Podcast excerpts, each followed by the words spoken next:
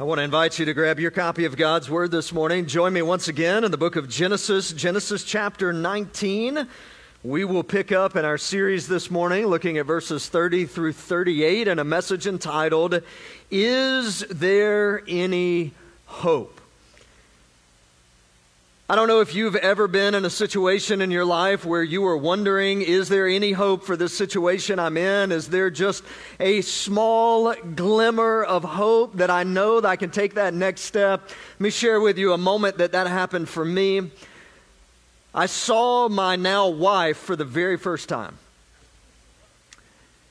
And I thought, we should get married. I didn't say that to her, that would be creepy. But the first thing I did is I said to her, I, when are you taking me out on a date? That's not the way to start. I'm just telling you that. I was standing beside her vehicle. She looked at me and said, Never, and drove off. Not to be deterred, though, church. Very persistent. I developed a relationship with her, talked, and, uh, and I finally said, You know, can can we go on a date? And she said, Yes. I said, Perfect. That glimmer of hope, that's all I needed. And so we had planned the date. We were going out on a Friday night to dinner, and she called. She said, Hey, I'm not feeling well.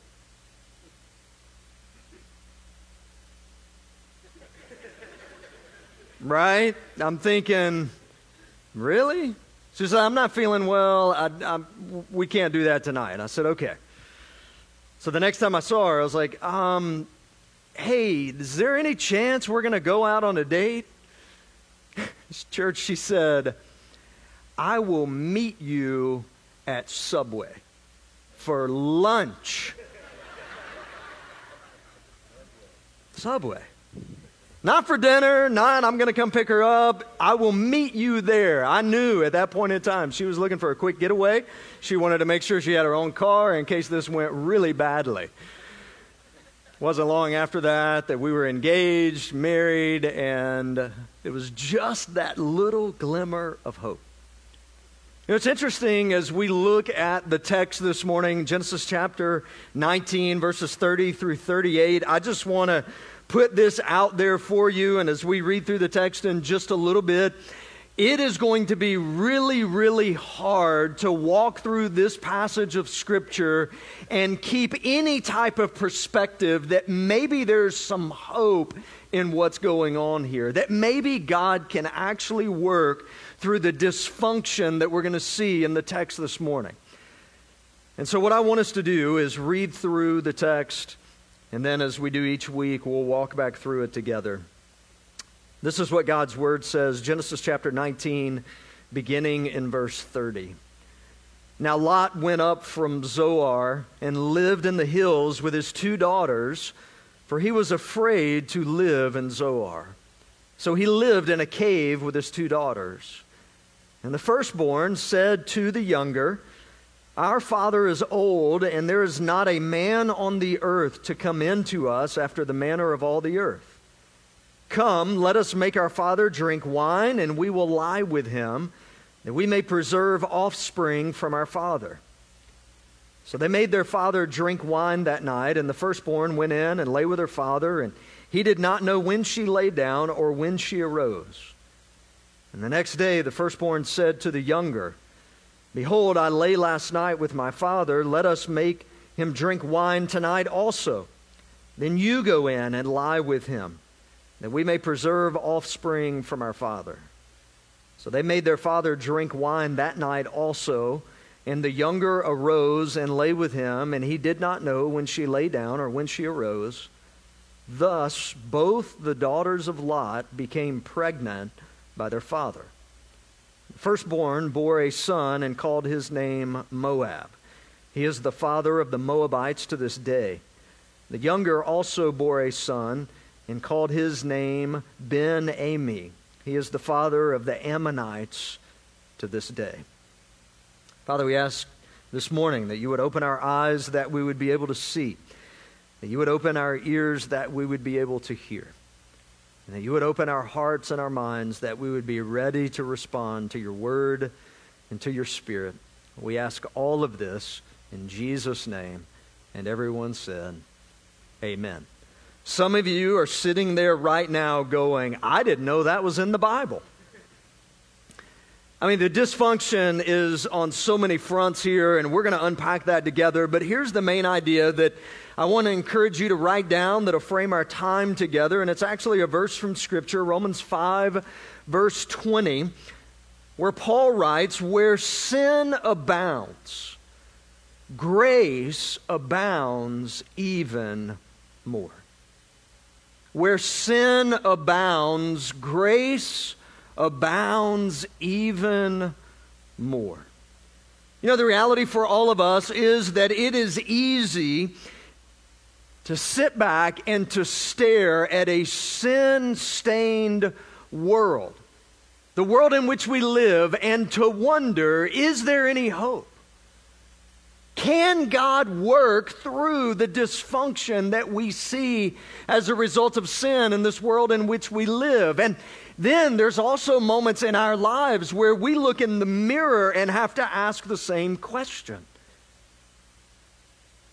Because of sin in our own lives, choosing to disobey God instead of walk in obedience to Him, and the destruction that follows as a result of that, can God work through that? Can God take our mess and turn it into a message? Can God take the dysfunction that we see in this world around us and can He work through that, even in spite of it, to accomplish His plan and His purpose?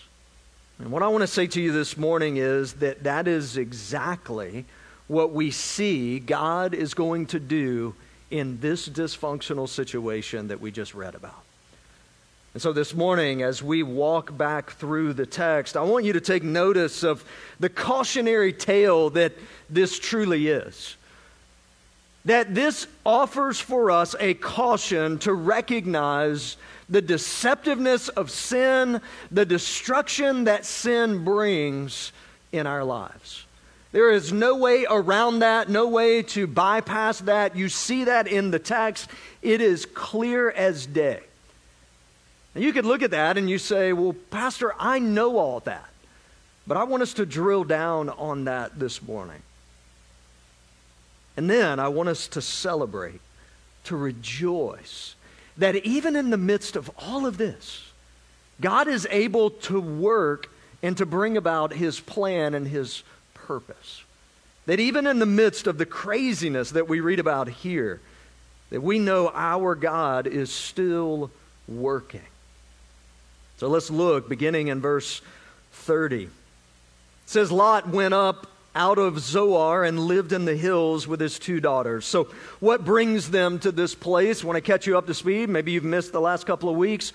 I want you to know what's going on contextually so that you know what's happening moving forward.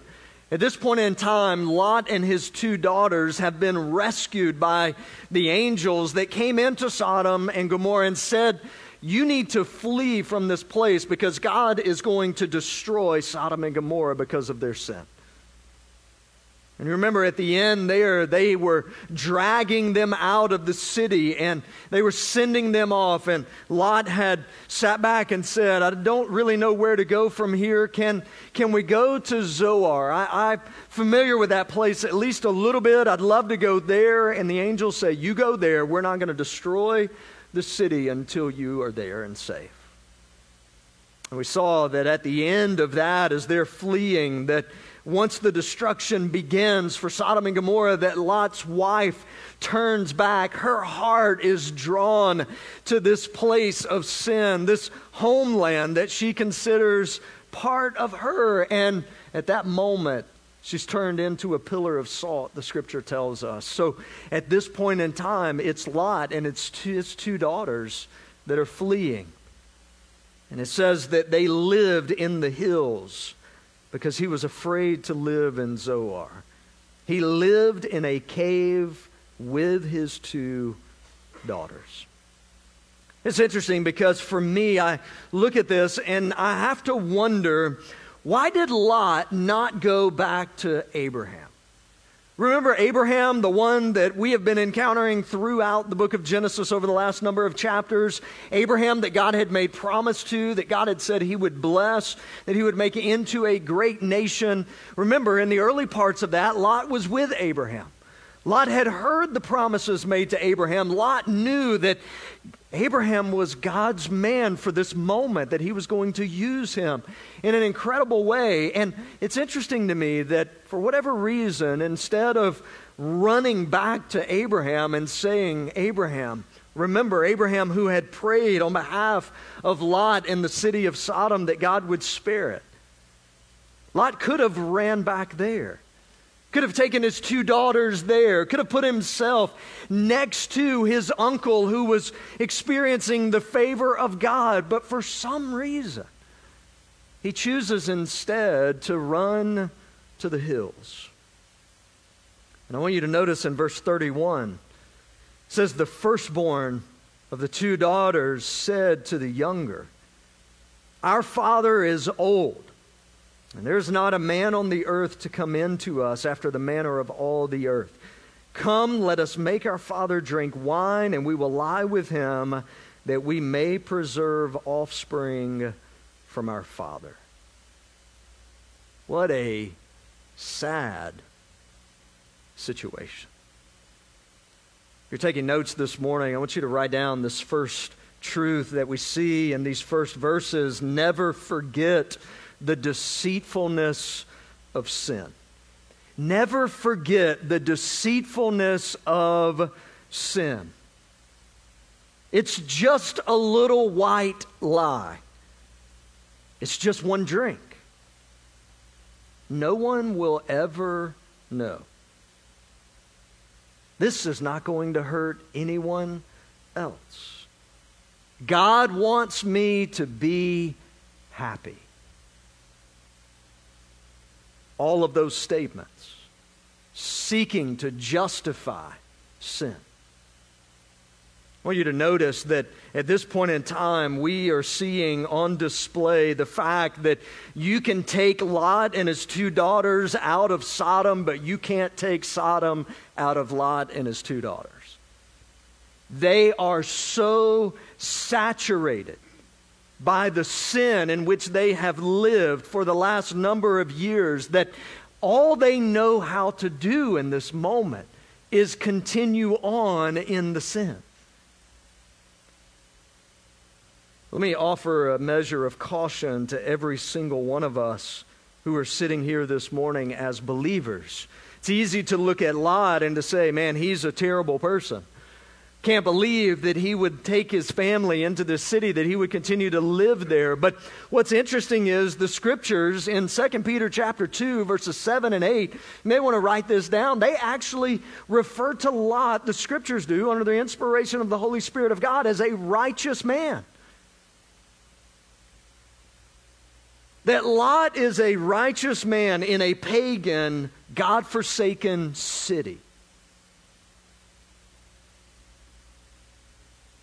And yet, we come to this passage. We've already walked through him offering his two daughters to the men who are beating on his door. We see at this point, instead of running to the place where he knew God's grace was on display with Abraham, he chose instead to run to the hills.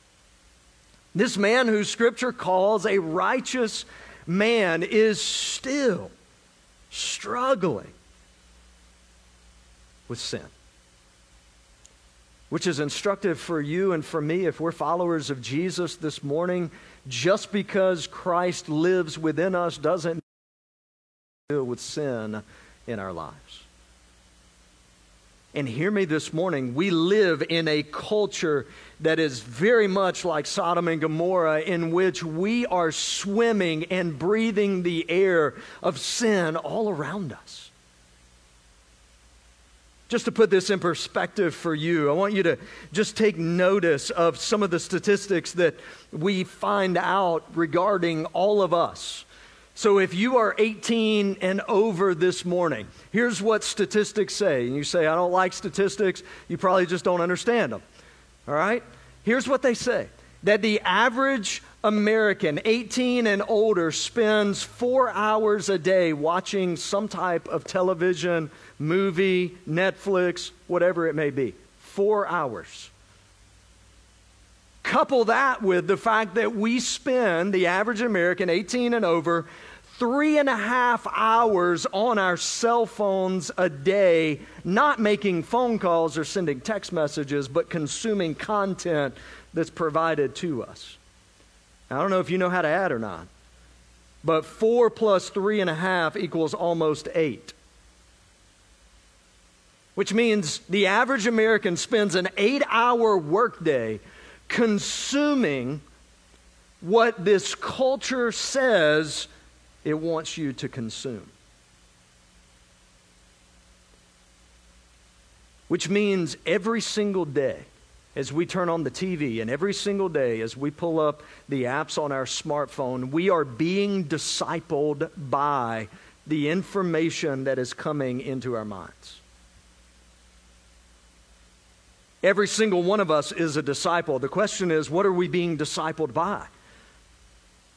And what we see here is that Lot had spent so much time in the city, his daughters had spent so much time in this sin saturated culture in which they live that it was simply pouring out of them. My mom used to say it like this garbage in, garbage out.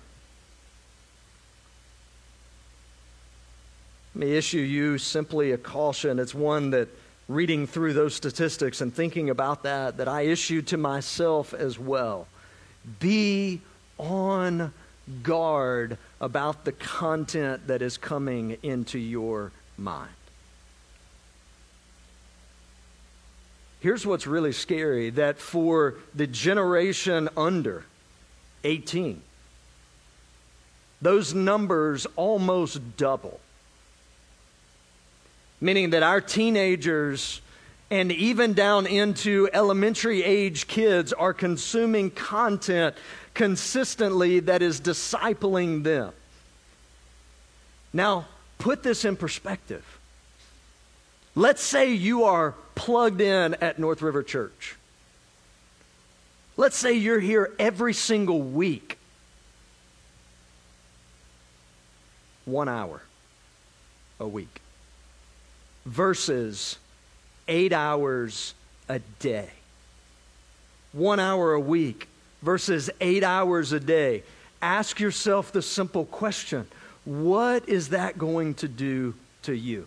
We look at Lot and we say, I would not want to be like him. And the reality is, if we're not careful, we find ourselves exactly where he is.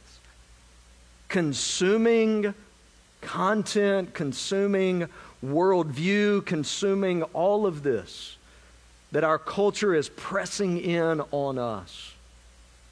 You say, okay, how then, as a follower of Jesus, can I combat that? Well, one, can I just simply say, make church a priority for you and for your family? Make it a priority. Statistics tell us at this point in time, if you come twice a month, you're considered consistent. Can you imagine if you kissed your spouse twice a month? That's it? You'd be considered consistent?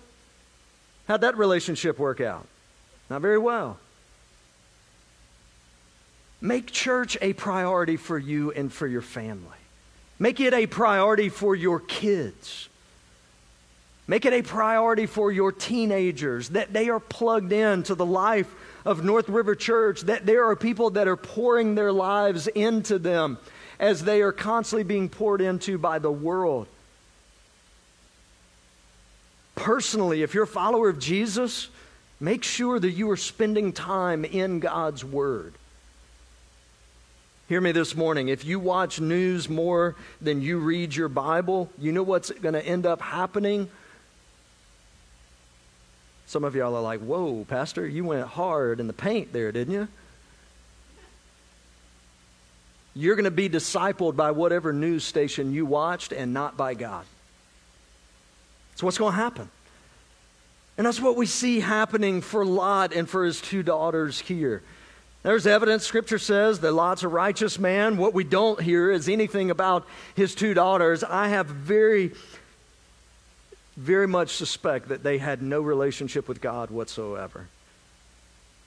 And it says that they devised this plan. It's the firstborn said to the younger, This is what we're going to do. We're going to make our father drink wine.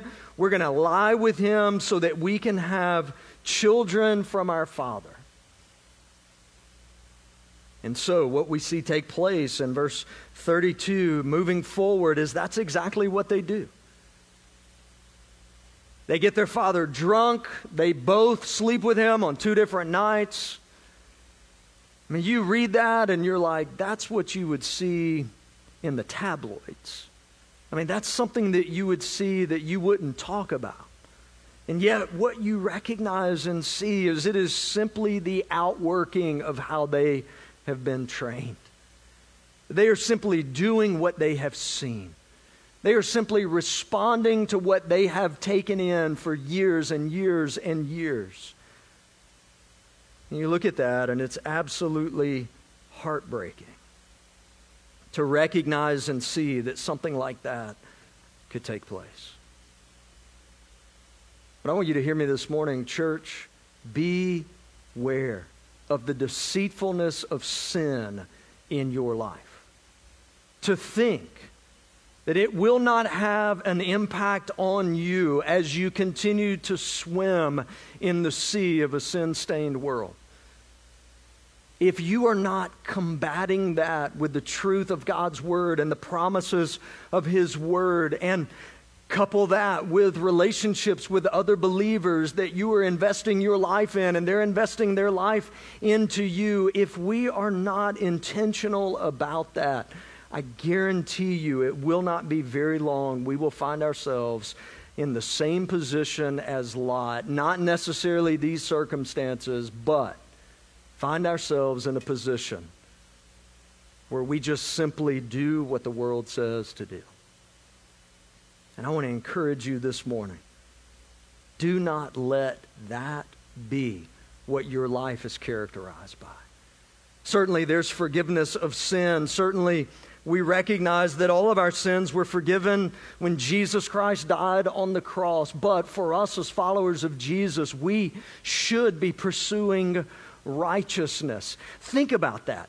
Flip the script for just a second with Lot. What if, in that moment, as he is running for his life out of the city of Sodom, he sat back and said, How can I pursue righteousness from this point forward for myself and for my family? But at that point in time, that's not even on his radar. We end up in the hills with his two daughters taking advantage of him. Notice that for them, they were deceived by sin, thinking that this was not a big deal. They had encountered it so much in the city of Sodom. They looked at this, it wasn't that big of a deal. In fact, could have been swirling in their minds. Our dad offered us up to the crowd, and it wasn't a big deal to him. And yet, what we see here is sin's deceitfulness. It's not going to hurt anybody. God's not fulfilling his end of the bargain. We're never going to have children, therefore, we can do this and there's no consequences. It's a sad position for them to find themselves in. I want you to notice the second truth, though. Never forget the destruction that sin brings. We see them do exactly what they said they were going to do. Both daughters end up, in verse 36, pregnant by their father. It says in verse 37 the firstborn bore a son and called his name Moab, and he's the father of the Moabites to this day. The younger also bore a son and called his name Ben Ammi. He is the father of the Ammonites to this day. You know, it's interesting when you look at this action that the two daughters took. You look at these two sons that were born to him, and you fast forward throughout the pages of Scripture, specifically in the Old Testament. What you realize and understand is that the two groups of people, the Moabites and the Ammonites, who came from these two sons, their lineage were the greatest enemies of God's people throughout the Old Testament. They were a pagan people who worshiped false gods. They were a people who, at every turn, were seeking to oppose God's people and God's plan and God's purpose. You look at this situation, you say, well, man, it was just those two and their father. And yet, what you realize is that the destruction because of sin is long lasting. We are tempted to think in our minds that this is not going to hurt anybody. This is not that big of a deal. It's just one little white lie. And yet, the reality of the situation is that sin costs every single time. To walk in disobedience with God, to not pursue God's righteousness and God's ways will cost every single time. You may be here this morning, and for you, You've never taken the step of trusting Jesus Christ as your Savior, and you want to know what will sin cost me? Ultimately, it will be separation from God for all eternity.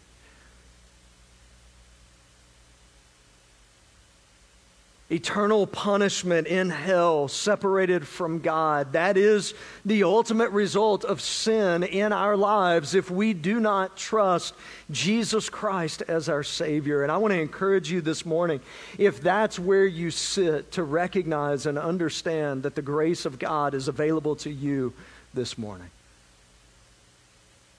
But what about believers? What about if you are already a follower of Jesus? What about destruction of sin in your life? What does that look like? You may be sitting here incredibly uncomfortable right now because you are living through it at this moment. The destruction because of choices that you've made destruction because of things that you are now having to deal with because of those choices. I've shared this story with you before when I was a student pastor, had a one of our teenagers' dads who was the warden of the state prison. And he invited me to come and to walk the grounds with him and to speak with some of the inmates who were there, to ask some questions and to talk with them. And one of the guys that I had the opportunity to talk with was about 25 years old at that point. And at 17, he was sitting in the driver's seat of a vehicle that two of his friends went into a convenience store and robbed the convenience store at gunpoint, ended up shooting the person who was working in the convenience store. And all of a sudden, he found himself in a situation where he was in for life.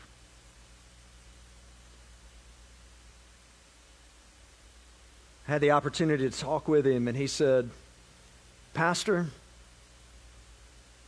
I was going to church. I was in the youth group at my church. I never thought I'd end up where I'm sitting right now. Sin brings destruction. So then, how do we respond? If you are sitting here this morning as a follower of Jesus and there is sin in your life that is unconfessed, take this opportunity to confess your sin to the Lord. You may be sitting here this morning and you say, Pastor, it, it is going to cost me something. It's going to cost me a conversation with my wife that I really don't want to have to have. It's going to cost me a conversation with my kids. It's going to cost me potentially something that I have to deal with at a legal level. Do not allow this moment to pass you by without dealing with sin. Dealing with sin in your life, if you do not deal with it, it will bring destruction. You look and you wonder Where's the hope in this passage of Scripture?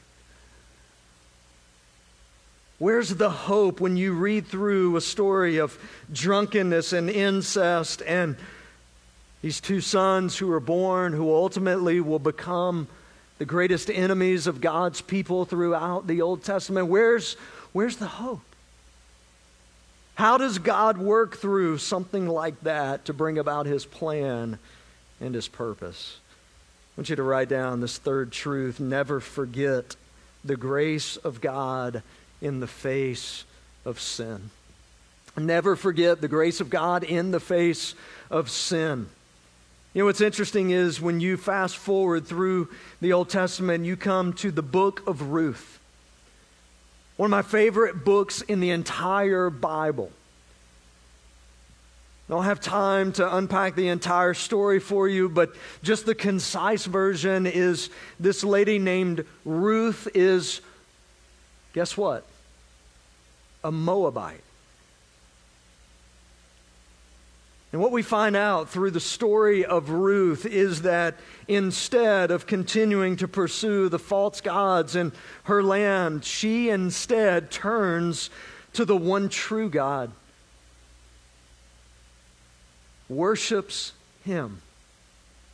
This woman who was from the Moabites, this pagan people, recognizes and sees that there is one true God.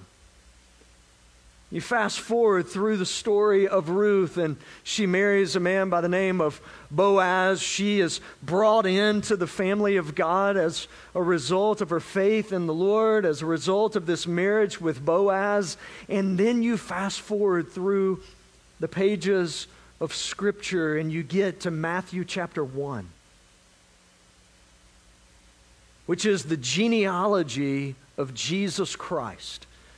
His lineage, where it began and where it ultimately ended with here. And guess what? In verse 5 of Matthew chapter 1, write this down, go back and read it. Verse 5 of Matthew chapter 1, guess who is found in the genealogy of Jesus Christ? This lady named Ruth.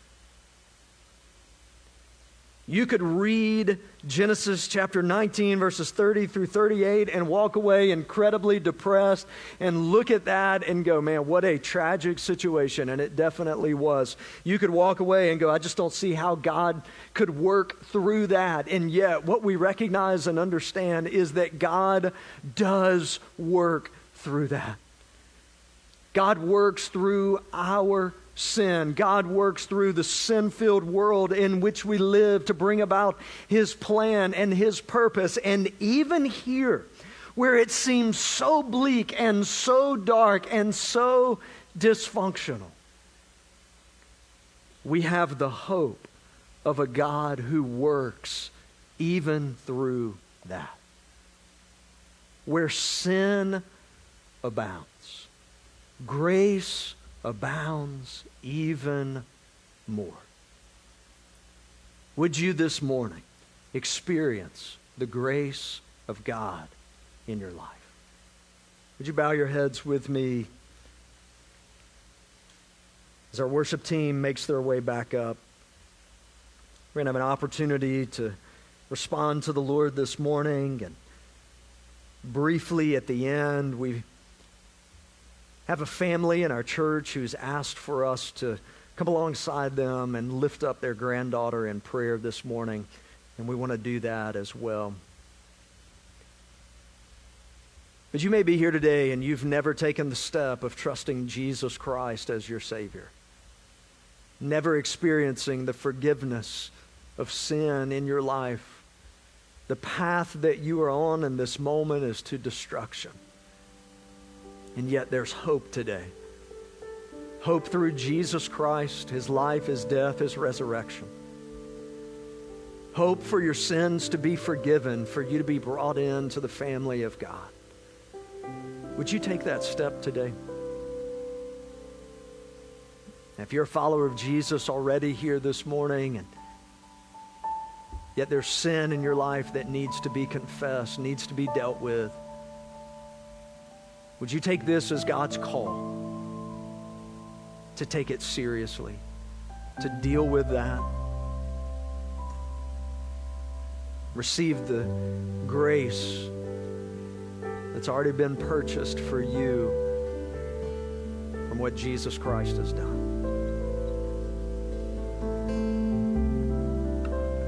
Father, we ask that you work in us this morning and through us. God, that you would bring conviction.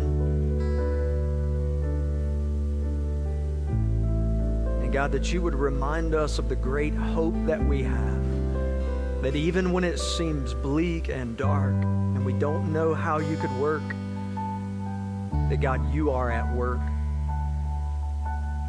We thank you for that. It's in Jesus Christ's name we pray. Amen. Would you stand? Respond this morning as the Lord leads.